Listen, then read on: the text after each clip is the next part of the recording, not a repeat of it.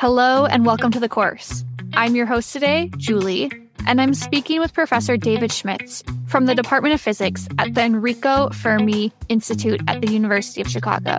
Professor Schmitz is an experimental particle physicist whose work focuses on understanding the basic building blocks that make up our universe, in particular, the subatomic particles known as neutrinos. He is here today to talk about his career path and how he became a University of Chicago professor. Welcome to the course, Professor Schmitz. Thank you very much. It's a pleasure to be here. I'd like for you to start us off with a general overview of your career path from college years to becoming a professor at the University of Chicago. Can you kind of walk us through the main steps between college and joining the faculty at U Chicago? I'm now a uh, associate professor in the Department of Physics. So I'm a physicist. Uh, I'm an experimental particle physicist. But I definitely did not uh, start out down that path when I first started in college. So I'm originally from Kansas. I uh, I did my undergraduate at the University of Kansas in Lawrence, which was only about 40 minutes from where I grew up. And when I went to school, I originally studied architecture and engineering. My degree was actually in architectural engineering, so which was exactly what it sounds like, kind of a mix of the study of design and the study of structural engineering. I ended up on that path, I think, because it sort of really merged things that I was really interested in in that time in my life, which was the idea of, of deliberate design and careful thinking about uh, solutions to problems, but also a real uh, joy and aptitude for for math. And uh, so I started out studying architectural engineering for several years, in fact. And in my second year, I took the sort of core physics courses that were part of any engineering degree. You know, a semester of classical mechanics, a semester of electricity and magnetism. I was just completely blown away by what I was learning in those courses, and I just could not get enough of it. And I spent a ton of time talking to the professor that I had taught those courses about the courses themselves, but also for the first time in my life about kind of the larger research that was going on in the field of physics, something that was at the time really completely new to me. But then I went on and I, I spent my third year, uh, my junior year in college, studying abroad. I spent the entire year in Germany, but it was through the architecture school. So I went there to study architecture. And it was a you know a wonderful experience in my life uh, in many many ways. But one of the things I spent that entire year doing was reading every like physics book I could get my hands on. You know, popular science books about modern research and just I was, you know, sort of obsessed. And when I returned, this is now my fourth year.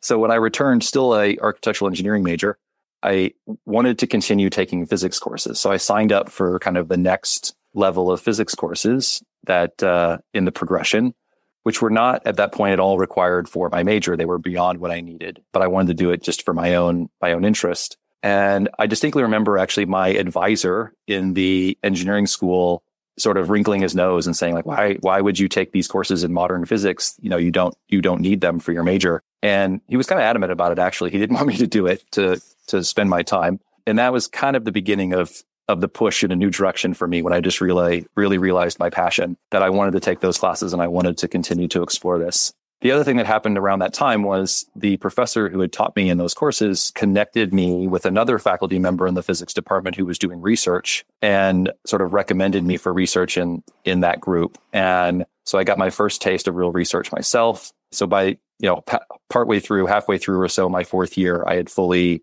shifted direction and, and turned toward physics. Now, in order to still graduate in a finite length of time, I fortunately, my university had a, relatively new degree at the time in what was called engineering physics, which is sort of exactly what it sounds like, kind of a marriage of a certain number of upper level physics courses with engineering courses, especially in electrical engineering, mechanical engineering. And that enabled me to, to finish quickly, but still set myself out on a path toward a future academic career or academic study in, in physics. This change into engineering physics, it uh, solved exactly the problem that I uh, wanted to solve, which was that it created a pathway then for me to go and pursue a graduate degree in physics to to get into a PhD program in physics. So I went as as sort of uh, complicated as and indirect as that early part of my academic career was. Once I landed uh, on physics, I've been on a pretty pretty straight line path ever since. So I went to graduate school. I ended up getting into the PhD program at Columbia. So right after I graduated from KU, I went, uh, I moved to New York City and, and started my PhD there. Uh, I got into a group studying experimental neutrino physics uh, with experiments that are being done at Fermilab, a lab right here in the uh, Chicagoland area. And I've been working on a variety of different experiments in that field ever since. I did my PhD working on experiment at Fermilab. I was then a postdoc working at Fermilab for uh, for about four years, and then at that point, the physics department here at the University of Chicago was in many ways, you know, the the sort of dream job for me at that level because it enabled me to, you know, come to a wonderful university with a top-notch physics department, but also be very close to my research, which continues to this day to be uh, right next door at uh, at the Fermi National Laboratory out in the uh, western suburbs of Chicago. So there's a lot of points I want to dig into, but before we get there, can you tell me a little bit about the research that you do now? Can you give a broad summary of your specialization and your work? Yeah, so as I hinted at earlier, I study neutrino physics. So we study the certain type of subatomic particle known as the neutrino. It's kind of the the least known maybe of the fundamental particles. Most people have heard of quarks. Quarks are the uh, fundamental objects that go to make up things like protons and neutrons that sit at the nucleus of every atom. Everybody's, most people have heard of the electron, of course, and the electrons also exist in regular matter all around us because they uh, also exist in every atom. And then there's a another class of of particles that we know about in the universe known as the neutrino. And the neutrino is very special because it doesn't interact with the in the, using the same forces that the quarks and the electrons do. It only interacts through the very weakest of the known fundamental forces in nature. It's, we literally call it the weak force. it's a, a, the weak nuclear force.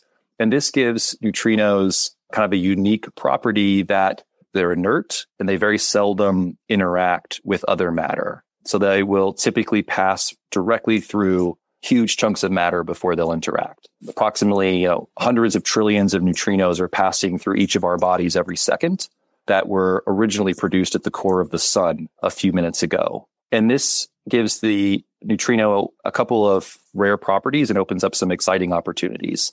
So the first is that it means if a neutrino gets produced somewhere in the universe, that it will travel potentially to the earth, but it will travel unimpeded. So it doesn't get messed up by passing through other objects or get impacted by magnetic fields that exist in the universe along its way. So if you can detect that neutrino, it is a direct messenger from whatever exotic source that it came from at any distance across the universe, which is kind of a unique property and exciting property.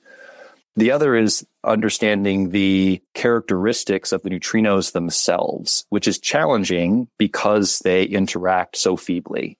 And so what I do in the experiments that I'm working on right now are targeted at that second question. It's understanding the basic characteristics of the neutrino themselves, how they behave, how they do interact with other matter in a very precise way, because that gives us a way to understand their role in the universe through how they are interacting with the rest of the rest of the known particles. And we believe that neutrinos potentially play very important roles going all the way back to the very earliest moments, the tiniest fractions of a second after the Big Bang due to their unique properties. And that's one of the big questions that we're trying to explore today with our research. I want to talk a bit about how you got to the place you are in your career. And I want to ask specifically about people who were influential to you or who mentored you in some way. Who are one or two or three people throughout your career? It could be a teacher, a family member, or someone you looked up to, but who would you credit as someone who is really responsible for the place where you are today? Yeah, I, I already mentioned uh, one early professor that I had in physics who really kind of opened his office door, literally, to me to uh, to tell me about the world of physics as I started to get excited about it, and and then just as importantly, introduced me then to other people with which I could work with. And my my research advisors, then both as an undergraduate and in graduate school, were you know enormously influential for me. And I was thinking, you know, if I look back what they had in common was a very high level of trust and giving me a lot of autonomy to explore the research that I was doing and take on a lot of responsibility to deliver important results or to do important studies or build things in the lab. And recognizing that that would take time for somebody new to the field to navigate and understand, but uh, allowing me the kind of freedom to to take that time and to really figure things out. Uh, and then as a result, then make significant contributions to that research, meaningful contributions um, to that research. As an undergraduate, I you know built some systems that needed to be deployed in our experiment, and our experiment just happened to be located at the South Pole in Antarctica. And so during my senior year, my research advisor took me with him on a trip to uh, to the South Pole to deploy that equipment. And uh, and at the time, that was totally unexpected and exhilarating, and certainly contributes to to where my uh, research path went after that, and my sort of addiction to uh, to this research. Then, uh, similarly, later as a as a graduate student, my advisor sent me to CERN to work on an experiment that we desperately needed results from to that fed in to the neutrino project we were doing at Fermilab. And I went along as part of a very small team. There was one postdoc and one scientist from one of the national laboratories. And we went and worked on this project for three or four years with many trips to CERN to take the data, to collaborate with people, to understand the data and, and ultimately produce a, a result. And then I brought that back to the experiment at Fermilab, or we did, as uh, as an input to the neutrino experiment that we were working on there. But it was something that I really got to kind of own and you know feel responsible for, but learn a lot in uh, as I as I figured out how to to make those to realize those results. Can you tell me about some specific challenges that you faced in your career? It could be like just the challenge of self doubt or questioning the path you were on, or a very specific lack of funding or a, a, more outside tangible challenge you faced. But what have been some of the, the challenges you faced in your career and how have you pushed through them?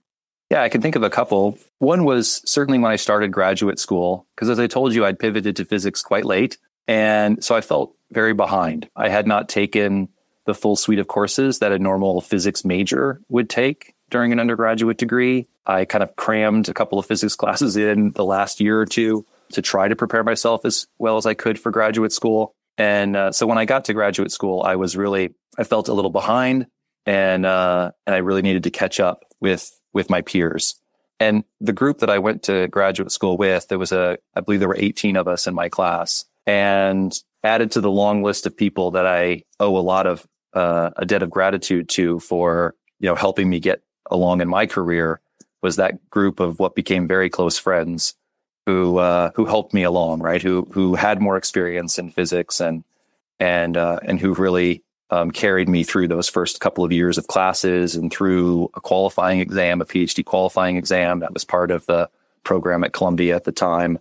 Um, that was maybe more of a struggle for me than it given the the uh, the change that I had recently made in my direction, and and they they fortunately pulled me through. And then similarly, when I fast forward to starting as uh, a member of the faculty here at the University of Chicago, I think that's a step that feels overwhelming for most people. It certainly did for me. Kind of thrilling and exciting, but but scary at the same time. Again, it was it was the help and the support of colleagues in uh, in the department here at the university who have since become very good friends who uh, who showed me the ropes and helped me understand how to navigate those earliest months and years of of a of a academic career and uh, and eventually land on my feet. And uh, so it was it was challenging, but again, with with the help of of others, it it was uh, able to to work out. A lot of our audience are students, either undergraduate or early graduate students, who are considering entering into an academic field. And I would love to hear from you when and how and why you decided to pursue a field as a or a profession and why you decided to pursue a job as a professor and working with students in additional in addition to research rather than a purely research job or a purely industry job what was one of the driving factors behind choosing to be an academic yeah, that's a really good question. And, and in fact, when I was nearing the end of my postdoc and I was looking for long-term positions in, in research, the another place that I looked very seriously was at Fermilab, right? Fermilab, of course, has a large staff of uh, scientists, and I had applied for a position there as well. and which would have made a lot of sense, right? All the research that I had was doing at the time uh, and still doing is is based at Fermilab, and it would have been certainly a very exciting research career. And I ultimately decided to come to the University of Chicago for a lot of reasons,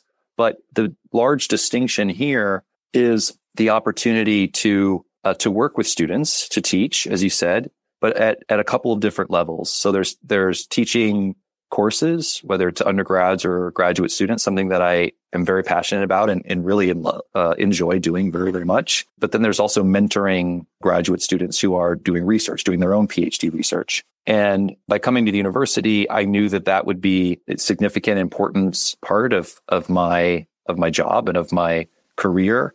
And those were things that I was quite passionate about and excited about and, uh, and wanted to, to take on. And so in the end, choosing the university path where I would be able to continue my research, but also mentor and teach students at uh, at various levels was was an easy decision in the end. What do you currently find most inspirational in your work? It could be working with students or in the research you do, but what feels like it is inspiring to you and keeps you motivated and keeps you keeps you focused on on the path that you're moving on? The the field of experimental particle physics is is somewhat unique in the timescales and just the the scales of projects that we pursue in a lot of different dimensions, whether that's cost or the number of people involved or the time it takes to bring an experiment from its earliest stages of the idea to the design to the construction to the execution to the analysis. Those time scales can be very long um, you know, decades. so absolutely getting to that final goal, getting to that, that new understanding or answering the question that we have been after for all of that time. You know, the reason we built the experiment in the first place is certainly a driving force, right? You, you can't wait to get to that eventual data and then analysis and, and to see, uh, to reveal that mystery of the, of the universe that you're after. But given the given the somewhat unique timescales that are involved, there's there's a sort of a second scale at which I think it's doing this work is really motivating, and that is more at the kind of daily scale or the you know the shorter time scales, and that's where you're every day you're solving kind of smaller problems along the way, and that's where you know working at a research group at the university where there's a number of graduate students or postdocs who are all working on these problems every day and trying to solve everything that comes up, whether it's a, a problem with a piece of hardware or whether it's trying to develop a new piece of software that implements some algorithm for ways to analyze the data and just this long series of, of small, smaller things to tackle that are just really exciting and really fun. And, and it works well, or it's, it's fun to work with a team of, uh, of researchers on those problems every day and, uh, and how those build up then to a, a major milestone like the final result from some big experiment that we've been working for for such a long time. And so those two scales are really complementary to each other. And I think about them both all the time. what what would you say is the most fun thing about your current job as a professor at the University of Chicago? What feels the most exciting or the most joyful? I would say the, the thing that brings the most just sort of sparks of, of, of joy on a regular basis for me right now is probably teaching. I tend to teach a lot of the large introductory physics courses. So this again is, is introductions to classical mechanics, introductions to electricity and magnetism. These are larger courses, 150, 170 students in a big kind of lecture auditorium typically. And these are exactly the same courses that got me so enthralled and excited about physics when I was taking those classes many years ago now. And so teaching those classes to a new, you know, group of students every year, seeing them realize what I thought was so thrilling and, and fascinating about these concepts as I explain them to them and share them and work problems with them is really fun for me. Like my favorite part of teaching a class is office hours, right? Where I get a few dozen students to come in for a few hours and we just go over problems and talk about concepts and try to tie things together from what seem like different parts of the course, but are actually sort of connected at their root and make those connections. And it's, it's, it's real joy for me to, to work with that group of students throughout an entire course and uh, and then do that get to do that again every year is is really fun. Is there anything about your current job that you don't like as much? I know I asked about challenges you faced in the past, and again, this question's a little more focused on the the present. Um, are there things in your current role that feel tedious or less fun, or yeah, just that are are not as enjoyable about the work that you do at the University of Chicago? I wouldn't point at any particular aspect of of my job and say that something is is unfun or tedious or or boring. Instead, I think the challenge comes in that there there seem to be so many different facets to the job that sometimes are in conflict with one another. So I love each of those facets. I enjoy each of those facets, but it's not always possible to keep up with them all at the same time. So, you know, research is of course uh, a prime focus and a um, of everything that I do, and it's you know very important to me personally and very a very exciting piece of, of my work and the whole reason I want to be here. Right. But teaching is also a, a, a big responsibility, but it's also a great joy and I love doing it. But to do it well takes a lot of time and a lot of tension, uh, a lot of work. And then I'd say there's a third aspect to being uh, a member of a faculty university, and that's uh, some amount of, of service or administration work within your department or your division at different levels where you're um, you know, trying to make your department better, whether that's creating new programs or you're changing how the teaching is done or you're, you know, you're running a committee that to search for new members of the faculty or the next generation or the next group of graduate students through an admissions process. And all of that is, is really important work as well. And I, I take it very seriously because I hope that, you know, if done well, it makes um, our department even better as we move forward. But those are three kind of totally separate uh, aspects of of the job of being a, a professor, and in that it's hard to keep up with all of those things at the same time. And that's the biggest challenge I would say for me is making time for for all of those different different aspects and not falling behind on any of them. What advice would you have for someone who is interested in pursuing a, a, career in academia and specifically a career in physics and an academic career in physics? What advice would you have to someone who is an undergraduate or even an early graduate student?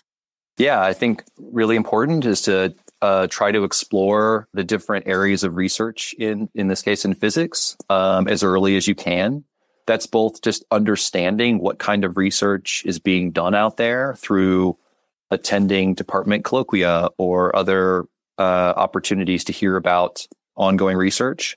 Of course, getting involved in research yourself as early as you can is is really important and can can teach you a lot and provide a lot of opportunities for you. So, you know, applying for summer research opportunities or speaking with members of the of your department and looking for ways that you can get involved. And kind of coupled to that, I think important is just seeking out good mentors, whether that's someone you're doing research with or someone else in the department. Doesn't always have to be faculty, but it's great if it can be. There's graduate students and postdocs, anyone kind of ahead of of you in your career that can uh, offer some perspective and and advice. And those those relationships and what you can learn from from good mentors and is uh, is very powerful and, and very important. So so definitely seek out those opportunities everywhere that you can.